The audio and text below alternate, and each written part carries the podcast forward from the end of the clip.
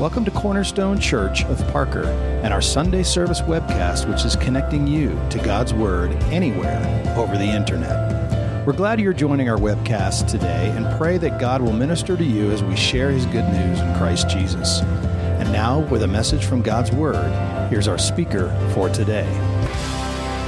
Move through, we finished Matthew and Mark. And now we are looking at the book of John. You say, wait, hold up a minute. I thought Luke came next. And it does. You're correct. But because we're going to end up by the end of January going through the, the book of Acts, I want to do Luke and Acts together since the Dr. Luke wrote both of them. It'll, uh, it'll feel like more like one continuous narrative, okay, uh, from the beginning uh, of Jesus' birth until the, and last thing that Paul wrote there in his travels, missionary travels. So we're going to get into the book of John. This is our second week.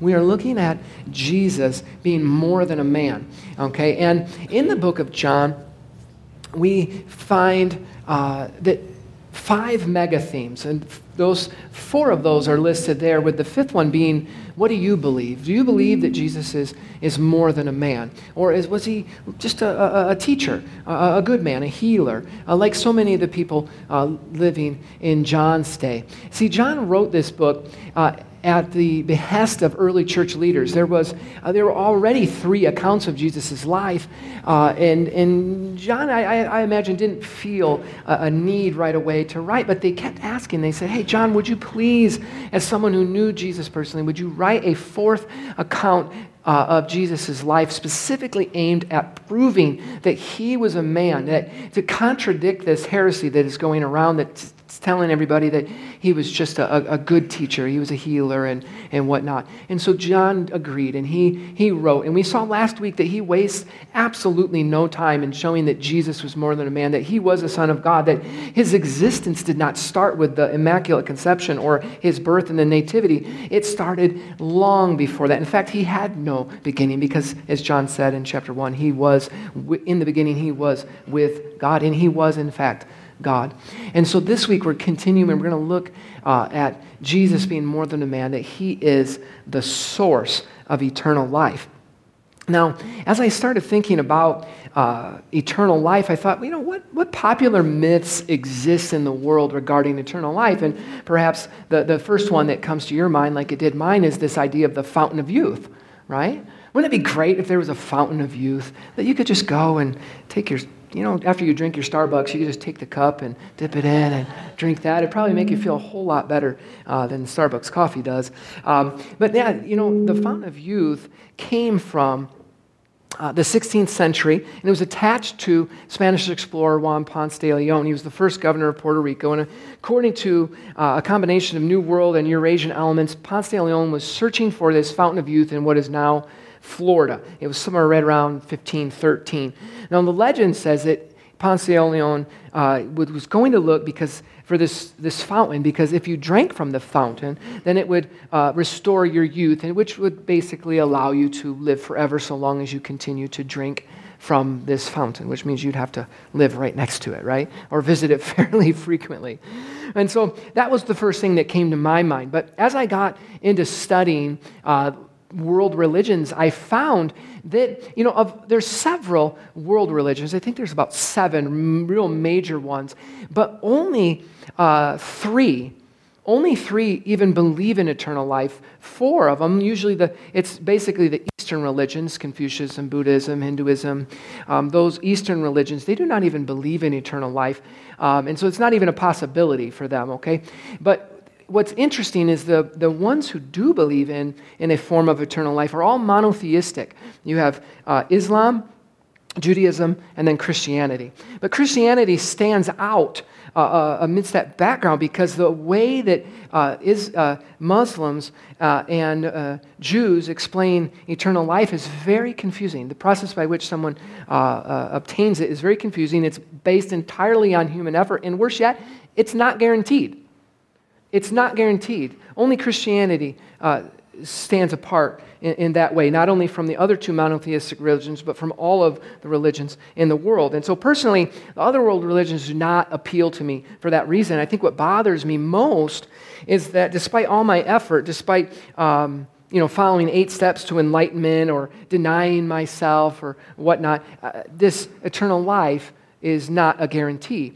And I think even more importantly is that the life that the other world religions give me now is one of scarcity, fear, and oftentimes isolation. So only Christianity offers me this freedom from fear, and it teaches me how to start and maintain good relationships with others. And More importantly, only Christianity offers me an abundant life right now and the guarantee of an eternal life later. And so for me, Christianity uh, is very, very appealing. I don't know about you, but have you studied other world religions? And, and, maybe if yes, is this one of the reasons why you chose to follow Christ rather than Buddha or Muhammad or a, a host of Hindu gods, for instance? Right? The Hindu gods always confuse me. That whole pantheistic uh, thinking is, is extremely confusing. Uh, you're never sure, sure who's, the, who's the top dog or what, they, what you should do.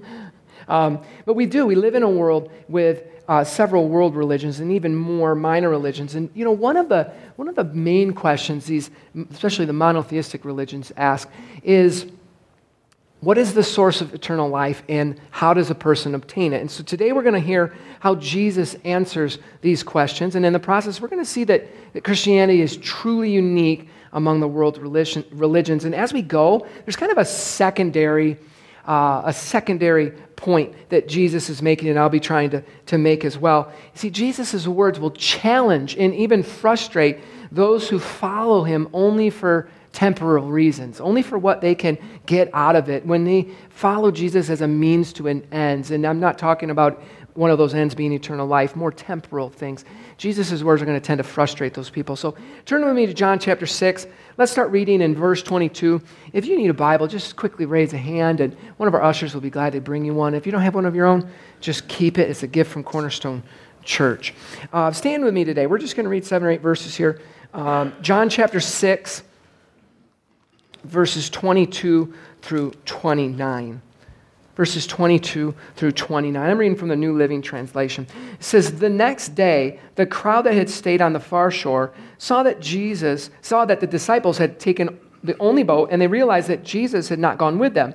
Several boats from Tiberias landed near the place where the Lord had blessed the bread and the people had eaten. So, when the crowd saw that neither Jesus nor his disciples were there, they got into the boats and went across to Capernaum to look for him.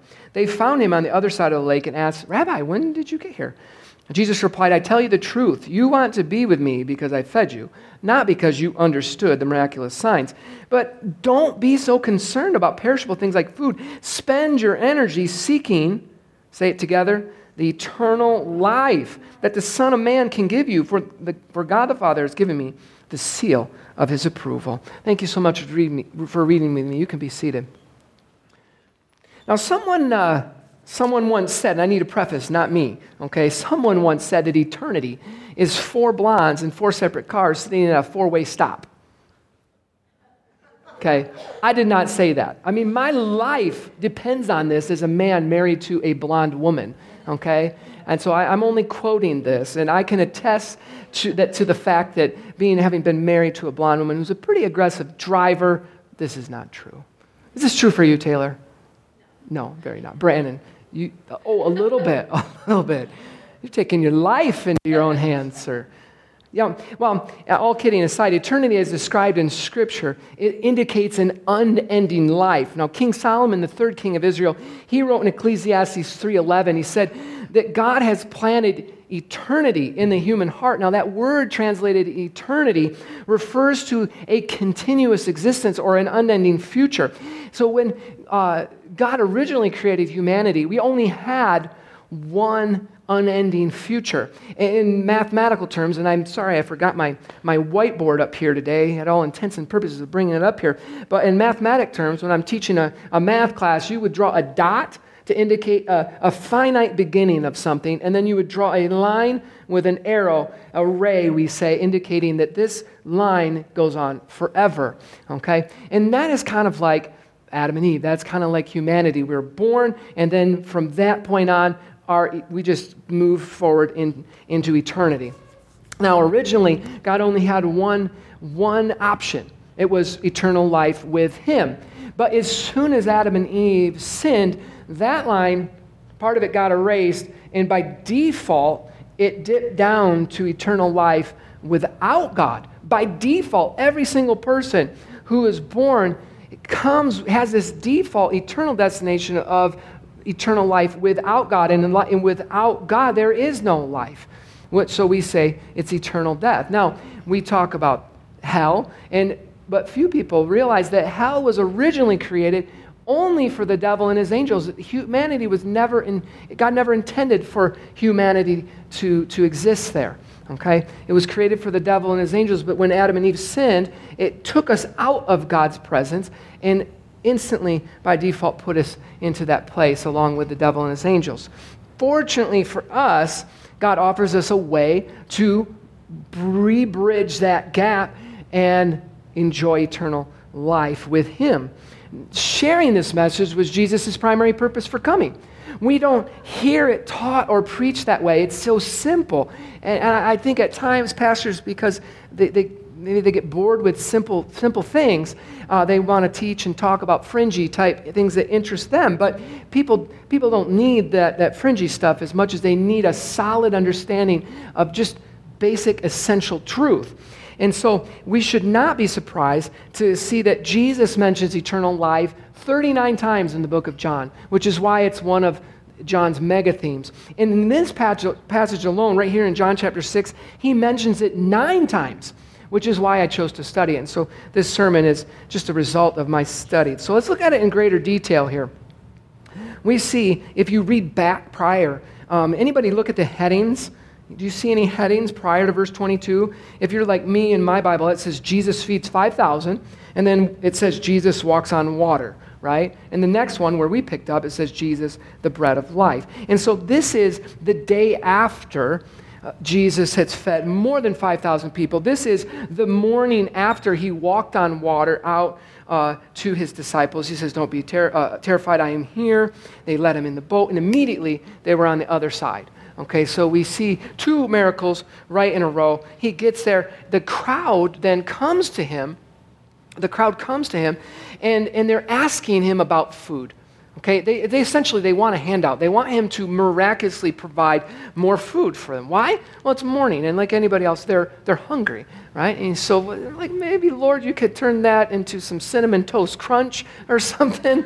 You know, I don't do bread and fish. Anybody do bread and fish for breakfast? Not me. You know, cinnamon toast crunch or something like that would would be good. Maybe a waffle, a waffle. That would be good, right? So they come to him and they're asking him for that. Would you, would you make breakfast for us? In Jesus, he comes to them and he says, Listen, don't be so concerned about perishable things like food. Spend your energy seeking the eternal life that the Son of Man can give you. That's in verse 27. And so, in response, Jesus is calling their attention to something more than food, something more than this, that will, something more than what will fi, uh, fill their physical, their hunger, and nourish their physical bodies. He's saying, listen, turn your attention to this spiritual food that I'm offering to you that will, will nourish you not only now, today, but into eternity future. And so, as they continue to dialogue about food, these people are continuing to be driven by their hunger and they continue to press Jesus to miraculously provide them with some breakfast, but he continues to turn them back to what he's trying to teach them. Look at verse 33 with me. Look at verse 33. Jesus says, The true bread of God is the one who comes down from heaven and gives life to the world. And in verse 35, Jesus just plainly says, I am the bread of life.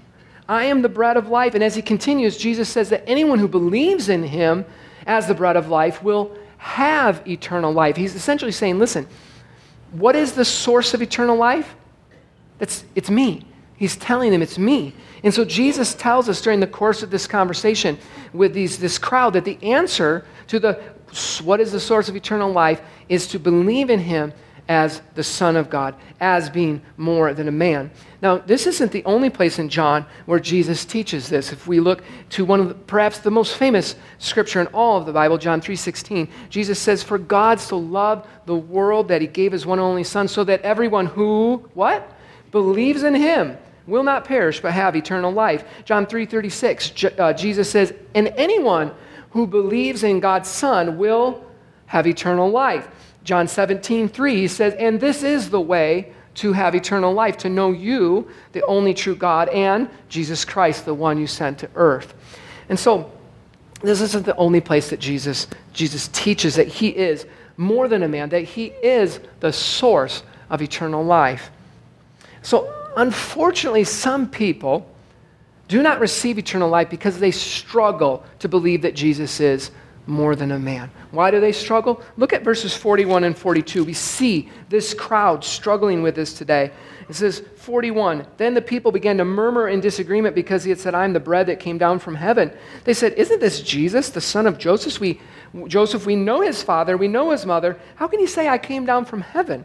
And so, quite frankly, they struggled because they saw Jesus as just a man like so many people do today. They're like, wait, he grew up right, right near here. We, we know his mom, we know his dad. And so, like the Muslims, like the Hindus, like the Buddhists, they believe that, oh, yeah, you're a special teacher. You do great things. You even do miracles. But you're not the Son of God, let alone the source of eternal life. And so, these people, like so many people today, they confer together and they begin to complain. They begin to p- complain about what Jesus is saying or what the scriptures are saying. And so, knowing what they're doing, Jesus, he basically just tells them look at 47 and 48 with me. He says, I tell you the truth. Anyone who believes has eternal life. Yes, I am the bread of life. He, he just basically tells him to stop complaining, and he reiterates the truths that he spoke earlier, just saying, anyone who believes has eternal life. And then, since these people were pushing for him to provide them with food, he shares with them perhaps the most striking analogy uh, uh, anywhere uh, in his conversations with people, perhaps some of the most confusing words that Jesus ever spoke. Would you look at verse 51 with me? Look what Jesus says. He says, I am the living bread uh, that came down from heaven. And anyone who eats this bread will live forever. And this bread which I will offer so the world may live, is my flesh. Then the people began arguing with each other about what he meant. How can this man give us his flesh to eat? They asked. So Jesus said again, I tell you the truth, unless you eat the flesh of the Son of Man and drink his blood, you cannot have eternal life within you. But anyone who eats my flesh and drinks my blood has eternal life, and I will raise that person at the last day. For my flesh is true food, and my blood is true drink. If that was enough, he just keeps going. Verse 56, he says, Anyone who eats my flesh and drinks my blood remains in me, and I in him. And so we find Jesus using an extremely striking analogy. He's trying to prove something and call their attention to something. Now, some critics, they read this and they believe that Jesus was promoting cannibalism, right? And based on Jesus' other teachings and the rest of scriptures, we know that this is absolutely absurd. Absolutely absurd. What Jesus was doing here was he was using these words to foreshadow the Last Supper, right? And what it represents in terms of our salvation. When we take communion, we remember this, the way Jesus provided us uh, salvation. We take that little cracker, that, that unleavened piece of bread, we eat that, and the crushing of the bread represents how his body was just broken and bruised for us, for the healing of our relationships, not only with God, but with one another and our bodies. We drink that little cup of grape juice, and it symbolizes the blood that he shed that, that paid the price, the penalty for our sins. And so now when Jesus looks at you, or when God looks at you and I, he doesn't see all of our mistakes, he just sees the blood. There's, there's a lot of old hymns with a lot of really good theology in them, right? Nothing but the blood right? And oh, that cleansing flow that washed me white as snow, right? I can't remember them quite as well, but I grew up singing them. And there's a lot of really good theology in it because it calls our attention back to the source of our salvation and it reminds us that Jesus was more than a man. And so when they, these people heard this, John even calls them disciples. Look at verse 61. Jesus was aware that his disciples were complaining. So, a lot of the people in, in the crowd were, were his disciples, not necessarily the 12, but just people who were following him. They could not accept these words. They could not accept these words. Why? Because they, they didn't really believe that Jesus was more than a man, and so they walked away from their faith. And what's so, what's so sad about this is that they had like they, they literally heard Jesus' teaching. I mean, how many of us would, you know, give a, a left arm or a right arm if we're left handed, you know, to physically hear and sit and listen to Jesus teach? right? And to be physically in his presence. We long for that. These people had that.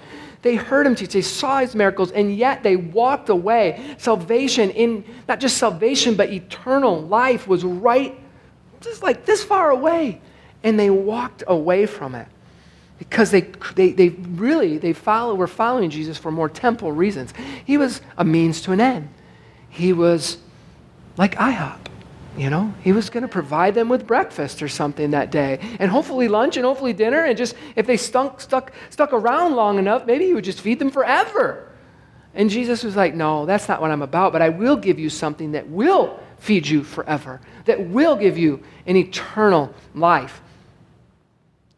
I think there are a lot of people like this crowd. You know, they profess to walk with Jesus, but they don't really believe. And to a certain degree, just being associated with Jesus, it makes them feel good about themselves. You know, he's, he's kind of this, I don't know how to describe it, but they just, they, they just, they like the church routine. They, they, you know, they like being around Christian people. It makes them feel good. This, I've, one of my favorite quotes um, is from D.A. Carson in his book titled Basics for Believers. He beautifully summarizes this attitude and the attitude of these, the crowd that day, and these disciples that walked away. Listen to this. He says, I would like to buy about $3 worth of gospel, please. Just $3, not too much. Just enough to make me happy, but not so much that I get addicted. I mean, I don't want so much gospel that I learn to really hate covetousness and lust, especially lust. I like that. I, I certainly don't want so much that I, I start to love my enemies cherish self denial or contemplate, you know, reaching out to my friends and sharing uh, uh, Jesus Christ with them. I, I, want ecstasy, not repentance. I want transcendence, not transformation. Don't ask me to change. I, I, don't, don't, don't show me those scriptures that call me to transformation. See, I, I want to be cherished by some nice, forgiving, broad minded people who accept me as I am. But I myself don't want to love those who are different than me, especially if they smell.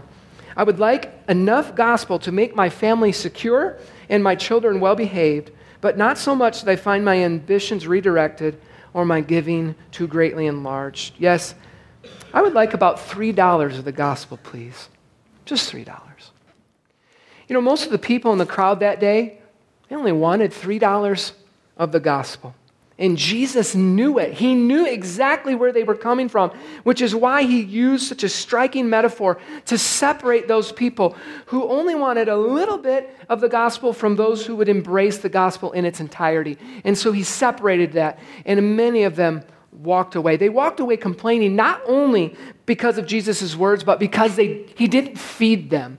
He didn't give in to their, their desire for a show. Do another miracle, walk on water, you know, do these things, heal that blind man, and then, then we'll believe, especially if there's food, right? And so Jesus, he knows this and he separates the people. And, and Jesus turns to those who are closest. Look at verse 67. He turns to those who are closest to him. The 12, and he, he says, verse 67 Then Jesus turned to the twelve and asked, Are you also going to leave? And Simon Peter replied, Lord, to whom would we go? You have the words that give eternal life. We believe and we know that you are the Holy One of God. I believe Peter's heart captures the, the, the, or Peter's words captures the heart of every true believer. They, they just know that, Lord, there's nowhere else to go for eternal life. It's, it's only to Jesus. But most of the people in the crowd that day, they couldn't make that confession. And so they walked away not only from Jesus, but also from eternal life. And the little bit of faith that they did have, it was extinguished. Not because they weren't physically or near Jesus, but because they could not see him as being more than a man. And so when their temporal reasons for following were no longer met, they just they walked away. They went to find a new means to that end, a new person who would give them, give them breakfast, give them that, that handout that they desired. And I think in a way they were kind of like this man uh, I read about who's taking it easy. He was lying on the grass. He was looking up at the clouds. You guys ever do that? Look up at the clouds. You're like, oh, I see an animal. I see a dinosaur. I see all these things, right? And so while he was doing that, he decides to talk to God. He says, God, how long is a million years? And God answers back and says, Well, from my frame of reference, a million years is like just a minute. And then the man asks, Well, the man asks, Well, God, how much is a million dollars? And God answers, Well, To me, it's, it's like a penny. And to which the man says, Well, can, can I have a penny? And God says, Yeah, in a million years. oh, I said that stupid joke wrong. That's funny. You get the idea. God, can I have a penny? Yeah, in a minute is how it's supposed to go. Oh, man. I practiced that like five times too. You know that. Okay, you get it.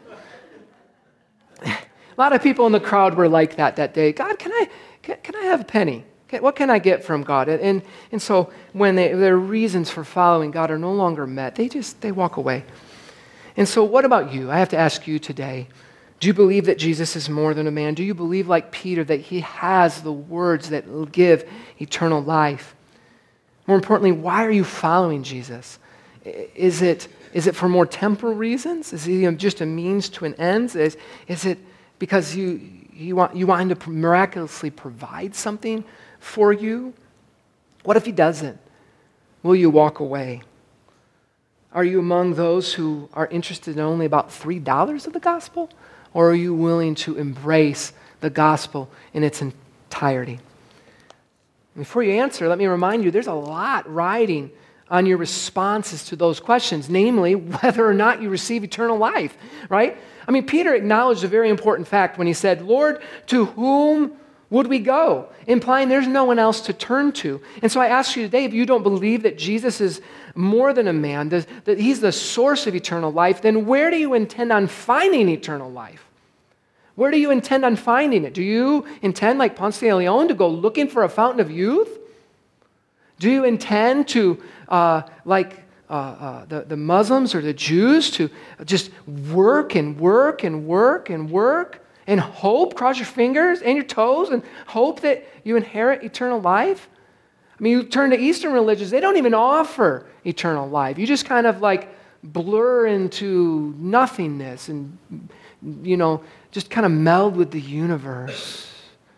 You know? So, where are you going to find eternal life? Jesus says, look at verse 63. Jesus counteracts especially the thinking of the Muslims and the Jews who follow these eight steps and follow the law, the Torah, and they think that by doing all these things that they might have a chance. Look at what Jesus says. Verse 63, he says, The Spirit alone gives human life. What's the very next words? Human effort accomplishes nothing. Human effort accomplishes nothing. There's nothing that you and I can do to earn eternal life. There's no number of steps six steps, seven steps, eight steps, 12 steps. There's no number of steps. In fact, Jesus says, I want you to look back, and I want you to forgive me because I, I, I've been forgetting this, this reference. But he says, oh, verse 29. Oh, look at 28. He's, the, the crowd says, We want to perform God's works too. What should we do? Jesus tells them, This is the only work. This is the only work. There's only one work. Not 6, 8, 12, nothing that. Okay? Why are they always odd numbers, by the way?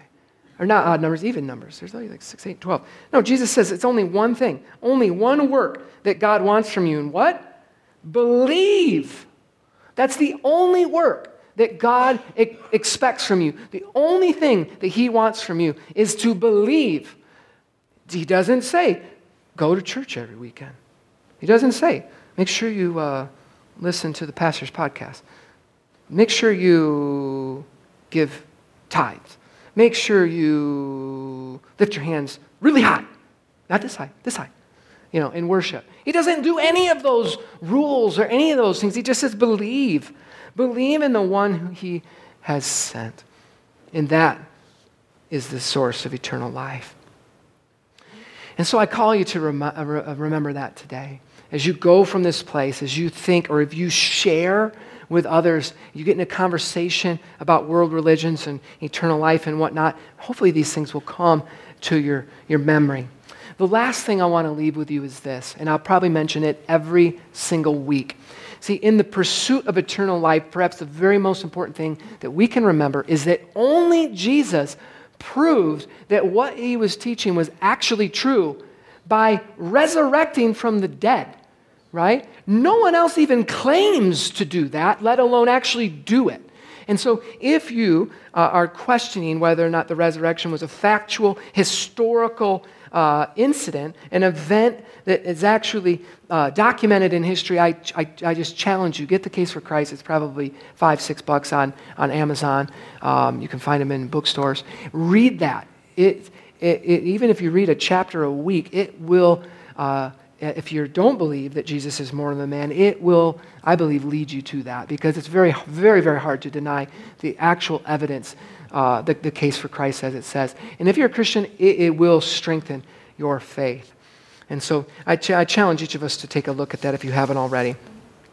The last thing before we pray, uh, I wanted to give you a heads up. Uh, if I'm going to be sending out a midweek devotion. I haven't done that for a while. I used to do that every week, and then it just I kind of got too many other things on my plate. But I'm going to send, send one out this week. And in this mid, midweek devotion, it's going to answer the question can someone lose the eternal life that God has promised them? And I know that that, that can be, uh, within the various denominations uh, of Christianity, that can be a very, very touchy thing. You've got some on, on one extreme who believe, like, uh, you, you, can't, you can't do anything. Like, you can profess Christ one day and live like just you know, totally, you can't even willingly deny Christ. It's like a very extreme side. And then you got the other extreme where your salvation is so fragile that if you even like think wrong, you have to get born again all over again. And so I'm going to address some of these thinking, uh, this thinking in, in this midweek devotion. Uh, if you're, how do you get that? You got to sign up for the Cornerstone Weekly if you haven't already. And how do you do that? There on your bottom of your bulletin, there's a connect card. Fill in your email address and your name and check that you want to be on that Cornerstone Weekly. Put it in the little connect card box right on the lobby desk. Taylor will add you. Okay, she's our communications director. She does a fabulous job. And then you can get this midweek devotion as well as any other that I send out in the future. So stand with me this morning. Let's close in prayer. Guys, I am killing it. It is 10 after 11. I'm, I feel good about myself today. All right. Let's pray. Father, we just thank you so much. Thank you for your word. Thank you for the truth, God. I, I, so much of it hinges on, on uh, of our faith hinges on whether we believe that the, the Bible is actually the inspired word of God, and, and we stand here today. We believe that, and we receive that word. Lord, the teaching that Jesus is more than a man. And so, Lord, I just pray for those who maybe are, are working towards that. They're seeking, I pray that you would just speak to their hearts, God. I pray that you would sh- make yourself real to them and show them uh, just in the, in, the, in the way that you, you know how to do, God. Show them that Jesus is more than a man. May they believe, strengthen their faith. God, help us as we talk with coworkers and friends and people around us, Lord, who want to question the, uh, the scriptures or, or, take away certain parts that they don't agree with, and, uh, or, or, tell us that Jesus was just a good teacher. God, give us the, the wisdom, the tactfulness, the, the spirit to, to be able to, to correct that, that line of thinking uh, as, as we get the opportunity to do so, Lord. So I pray a special blessing over this congregation. I know, Lord God, from, from just talking with people, from survey results, and just uh, hearing their hearts, God, that growth is very much on each one of our minds. We pray for spiritual growth, God. We pray, draw each one of us closer to you this week. We pray, Lord, continue to increase this church numerically, continue to increase uh, the, uh, the finances, continue to increase the ways we're able to impact our community, God. Use Cornerstone Church to build your kingdom in Parker, God. We praise you. We thank you. In Jesus' name we pray. Amen. Amen. Guys, I love you. Have a tremendous week. We thank you for listening to this Sunday service webcast from Cornerstone Church of Parker in Parker, Colorado. We hope that His truth has enriched your life and inspires you to greater works in God's kingdom. We invite you to worship with us in our Sunday morning service or join in our other ministry events posted on cornerstonechurchofparker.org. Cornerstone Church, built on the firm foundation of Jesus Christ and connecting people to God, each other, and to our world.